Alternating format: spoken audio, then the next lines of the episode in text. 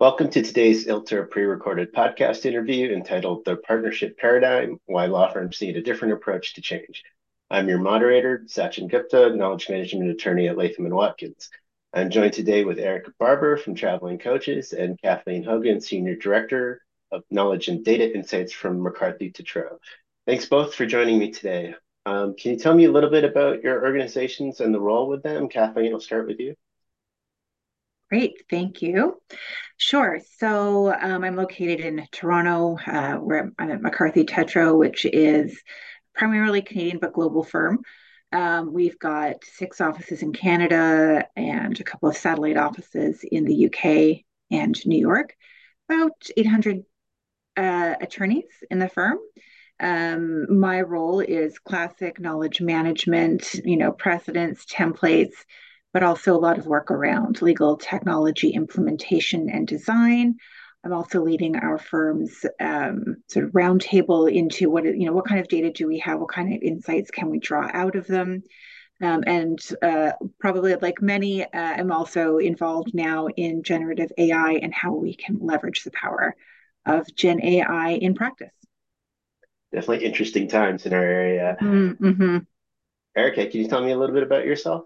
Sure. So I am a learning strategist with Traveling Coaches, and um, Traveling Coaches, they're an organization specialized in learning and development, change management, and overall user adoption when it comes to law firm technology. And so I work with law firms and I help them to develop and enhance their learning and development programs, um, identify and assess learning goals, track progress. We all know the importance of measurement and, and metrics, and um, I provide uh, change management strategies and, and strategies for overall adoption of technology. Great. Well, that's what we're here to talk about. So, can you tell me some common change management frameworks that apply to organizations in general?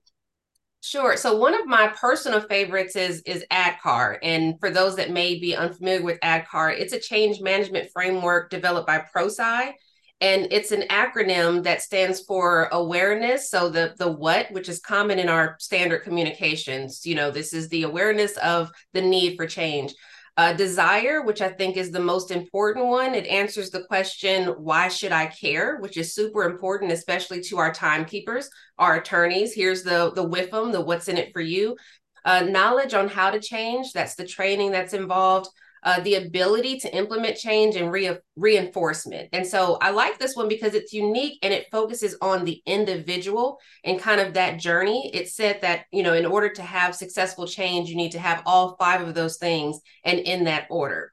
Um, and, and and change within an organization it, it happens at the individual level and one of my colleagues has a saying a quote that he often uses until something matters to you personally you will never change and that's true on the the personal side and the business side of just our our day to day and so yes within our communication when it comes to change management we typically focus on the what and the why but it's important that we think about creating that desire to change meeting that that human need to know why. It's a it's a critical factor. In in adkar again my personal favorite it helps kind of provide that that blueprint for successful change management yeah, that's great. And I think that first step often gets overlooked is just creating that awareness to change, which drives that desire to actually make it happen.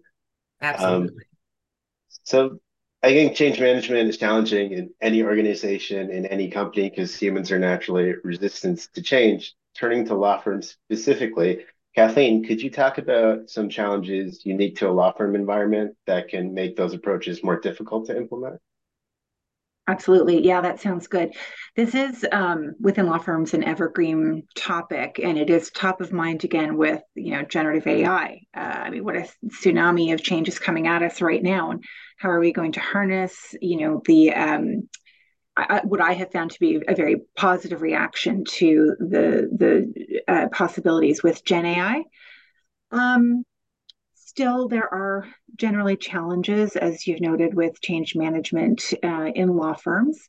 Um, they are unique in that they are partnerships and they are large, often they are very large partnerships, you know, with a classic triangle shape of um, equity oh, um, partners at the top. Maybe you've got a level of income partners or of counsel and associates making up the bottom um, of that pyramid. Um, and that small little tip of the triangle at the top, they're, they're really the business owners. Um, and that actually makes a difference, especially in a big firm. If you've got, you know, a lot of, you've got really a lot of owners. And just like in any organization, you know, an owner um, or, you know, anywhere does not want to accept change or do things a little differently. Or maybe they don't see what's in this is important to do the air quotes here, what's wrong with what they're doing. And maybe there is nothing wrong, but there are better ways to do things. Like if they don't see that, if they don't want that, if they can't accept it, they don't have to. Um, as as the rule, there are firms that are, you know, exceptions or edge cases, and they tend to be the innovative firms um, that we like to hear about. Um, so I think that's that's a big thing is that most of the people who are, you know, the, the powerful people in a firm who have the client relationships, they're the ones at the top of that pyramid. And if they don't want change, um, they don't have to accept it. So that that can be challenging.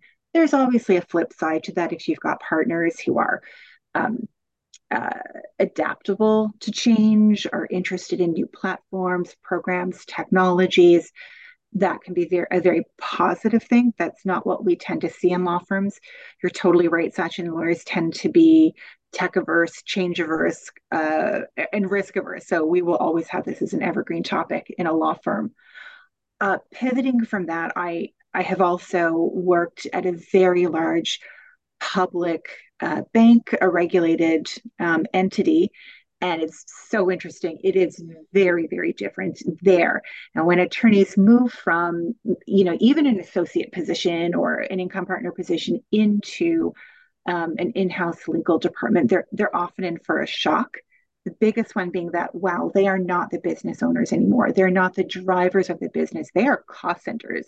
And other parts of the business will say that. I mean, I've I had that said to my face. Oh, you're, you know, just another cost center. and Um, something else I have to pay. So they're not the leaders. They're not the owners anymore. Um, and in large organizations, and especially as I say, in even more regulated or, or publicly owned companies, things have to move in a certain way, right? They invest in um, HR programs or in certain kinds of technology, and that is the way it is. And you don't have that power and position anymore as perhaps a business owner to say, no thanks. Um, as one GC told me, uh, either you get on the bus or we'll get you off the bus.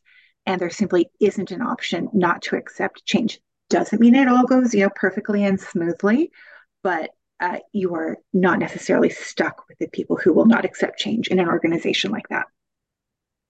Yeah, that that transition from from going in house to a law firm is very familiar. When I did it, the it's a shock to realize that you were now a cost center instead of a revenue driver.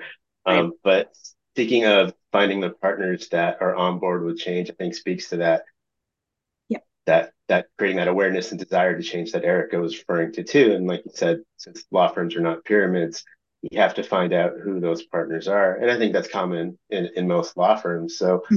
looking amongst law firms um, individually, uh, do you think that there are some aspects of individual law firm culture that impact the ability to implement change, either positive or negatively? Um, Erika, start with you. Yeah, so within law firms, what typically happens, although not intentionally, is silos are created. Um, so we may have, uh, Kathleen kind of hinted to this earlier, HR is focusing on our HRIS system, whereas marketing, they're focusing on the new CRM tool, and accounting, they're focusing on a, a new accounting billing system that they plan to, to roll out. And when we don't have that cross department collaboration, there are associated risks. So there's, of course, the communication breakdown, which can lead to everyone not being on the same page. It can lead to unnecessary overlap. Maybe we already have a tool in place that could solve this same issue or um, fill this same this same gap, and it it prevents us from being able to see the big picture. How is this going to benefit the firm? How is this going to impact our end users? Kind of going back to what I mentioned earlier, how change happens at the individual level. So if we take our eye off of how this is going to impact you as an individual, then of course we risk the chance that you're going to be resistant to change. Um, silos also make it very difficult. You know, when we're not working together as a team, it's very hard to measure success And success can look very different for different departments. So if I go back to that CRM tool for marketing, success for the IT department is deploying it. Check, we're done.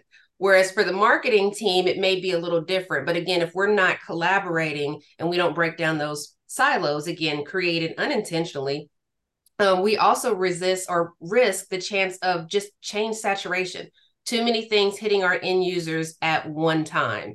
Um, mm-hmm. And anytime we do that, it kind of it it it sets us up for failure for future software rollouts or any sort of change within the firm.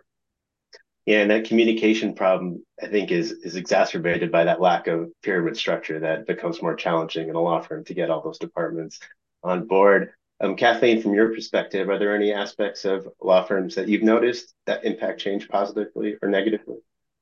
I can maybe give an example of each. Um, uh, and and I'll and I'll say to Erika's point, you know, change saturation. I think we have to be really careful about how we're talking about change, and it can't be just more emails that talk about efficiency and effectiveness. But that that should be table stakes. Um, you really got to think about the WIFM and what's going to benefit a particular group or set of um, fee earners. Um, so what I have seen is that law firms often don't have um, overarching coherent strategies. But if you have one, it is an incredibly robust and powerful tool. Seeding change management initiatives in the context of that strategy is very powerful. So having a good firm strategy that is always front and center is really important uh, so that new initiatives like new platforms, uh, maybe a new employee engagement program, even you know we we're bringing in some new partners from other firms. Why are we doing that? It should all rate, um, refer and relate back to that firm strategy and use the language of the strategy. So it's not that we're trying to save a buck or be more efficient or buy and implement this shiny new thing change is the result of the strategy. It's not a project that's a driver, it's the strategy that's the driver. So that can work really well. It's it it is work to develop a strategy, keep it up to date. But if you can seat your change management initiatives there, um, it it just it's a whole it turns into a whole cohesive program. One of the negative things in, in, typically in law firms is that there's too much power linked to existing client relationships. These relationships can be uh, very long term, especially with maybe larger institutions and the individuals who work there. Um, these relationships are guarded closely because they're a source of security for maybe a senior partner and obviously a source of income for them. Um, you know, sometimes a partner doesn't even know that that's what they're doing, you know, guarding a relationship. What they're thinking is that they are providing excellent client service, and two things can be true. But this means that more junior people don't necessarily get to develop those relationships, understand where the client is coming from until maybe a partner is ready to retire and you're forced to transition. Um, so, you know, why would a partner change and accept change eh, if things seem to be going well for them perhaps in a very long-term relationship. So that is one of the negative things that I see with law firms is there's too much um, security and, and power attached to um, certain relationships. I mean, that, that would be a whole change management piece in itself, but you know, it then brings out well, why would that person change or um, bring in a new protocol like design thinking or project management if things are going really well for them. I think that's a great that, point. I'm sorry. Yeah, sorry, go ahead. To add to that, um, something Kathleen said earlier, you know, I like to think of law firms as we have so many different layers, all the different practice groups and, and departments. And so another important piece when we're communicating the change, it, it can never within a law firm be a one size fits all because the why you should care and how this impacts you is going to vary across different practice groups. So it's important as change management practitioners, learning and development professionals, those that are implementing the change to understand the work at a high level of the different practice groups and departments so that we can tailor our communication and tailor our training to meet their specific needs. Yeah, I think that's a great point too. It's tailoring that strategy, their change strategy to the firm strategy, but also to the individual practice groups and what works for them. On the point of uh, the the power of the client relationships. I think like so many things, the revenue drivers drive certain business functions. So Kathleen, what role do you see clients play in impacting driving change within a law firm? Well, what we're seeing at McCarthy Tétrault is this is already really important and it's going to increase. Uh, I, I, hate to keep talking about generative AI, but you know it is happening. So, you know, when we respond to RFPs and we have you know um, a little a small army at McCarthy Tétrault that does that day in and day out, um, we're often asked about you know our tools, our innovation, how are we training people on new tools and platforms? How are those things going to affect then you know their pricing uh, and pricing models? Um, now, ultimately, price does drive decisions um, from clients, but we are we have been seeing for a very long time that they are interested in um, making sure that we are using the right platform, system, and processes. You can't have those things working well in a law firm without change because that obviously evolves, you know, very quickly. Um, most most recently, we are now starting to get sort of add-on questions um, or specific questions from clients around generative AI. Are we using large language models? If so, how? How are we protecting uh, client confidentiality and data and security? Um, so, yeah, clients are driving um, a lot of how we approach um, change management and how we present that and again see that in strategy and change within the firm. Yeah, the generative AI point is fascinating to me. It's uh, probably the first time in my career I've seen this much client interest on on internal tools that law yep. firms are using. Yeah, we've already developed a sort of normalized set of answers for for those uh, those questions that are start going to start to become typical. Right. So another aspect of law firms I think that differs from traditional corporations is just the business cycle. Um, so Erika, are there certain periods that are more favorable or more difficult for change to take place, such as when billables are lower or in a time of technological advancement, such as the advent of generative AI in the past year? Absolutely. So my my previous role, I worked for a little over a decade as a learning and development professional within a law firm setting. And so I would always say that being a trainer, um, it's almost like you're a salesperson and you're always competing against the attorney's billable hour. You know, so um, to answer your question, the end of the year between November and January, for most law firms, their focus, their priority is bills. So we're all focused on on billing. And so that's the time of the year where I've had some of my clients that will tell me we don't push out anything new we don't you know we even slow down when it comes to some of our training initiatives because we know the focus of of the firm. But what i tell them is that's the perfect time for us to start to one assess the previous year identify if there were any pain points any opportunities it's usually around the time we develop our budgets for approvals for the next year and then we can begin to strategize so this is the time for the change management professionals and learning and development professionals to kind of build out their uh, roadmap for the next year. Begin with the end in mind. So if our goal is by quarter three, we want to have XYZ software program rolled out, what are the steps that we need to take to get there? What does the communication strategy look like for the different practice groups and departments? How do we get buy-in? What's our strategy for reinforcement? We're all familiar with the forgetting curve. Um, and, and all of that will just help us to build and have a better chance at, at user adoption. So November to December, it's really like a planning and strategize uh, strategy phase for the following year. It speaks to that point again of tailoring strategies for what's actually happening inside a firm. So this is a lot to think about when attempting to implement change within a law firms. I guess as a final point, I'm wondering if you could both leave us with a micro strategy, something that an individual can implement, and a macro strategy, something that you can implement more on a firm scale that can help implement change uh, within a law firm. Uh, Kathleen, I'll start with you. Sure. Um, in terms of uh, maybe a micro strategy, uh, and this is, I, I, will admit, something that I learned from traveling coaches and in working with them is don't bury your negative influencers and we all know who those are like your your positive influencers are always going to be your positive influencers they're going to do what you want. You don't even have to ask them half the time.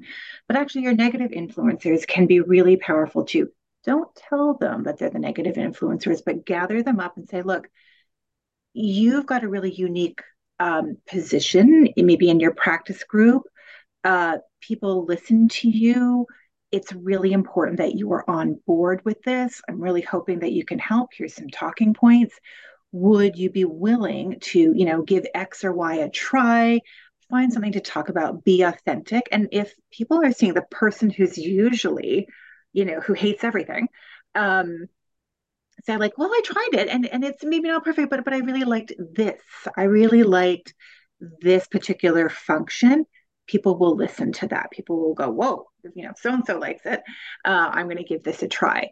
Um, so that would be a, a micro strategy.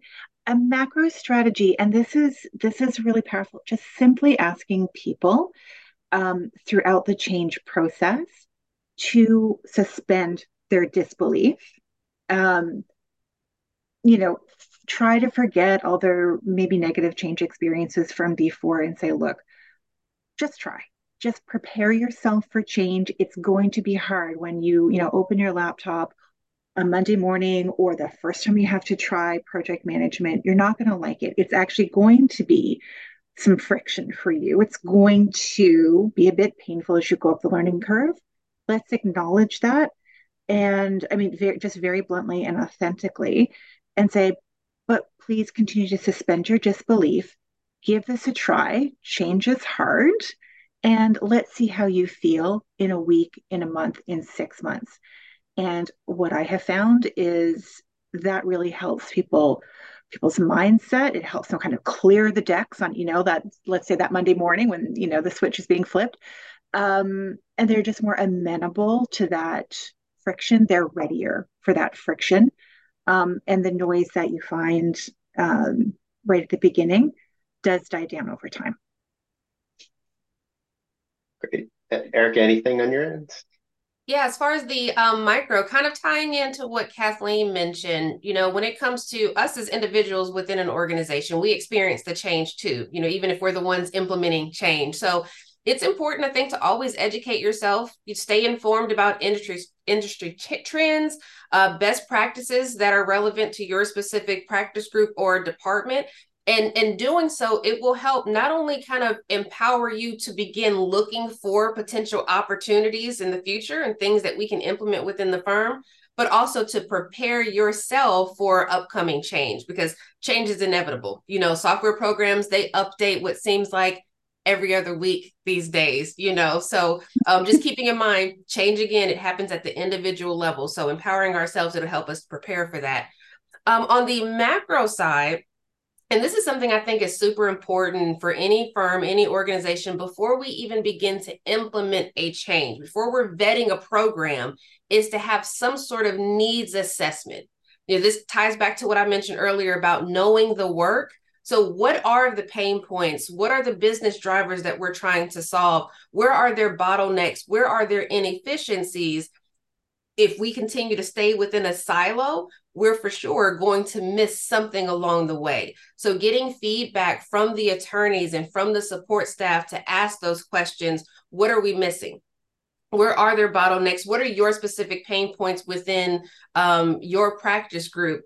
Tying again back to beginning with the end in mind. So now that we know the work, now that we know the specific needs of the law firm, we can tailor our communication and and, and hopefully meet them where they are to get better better user adoption and lower the chances that we'll have resistance.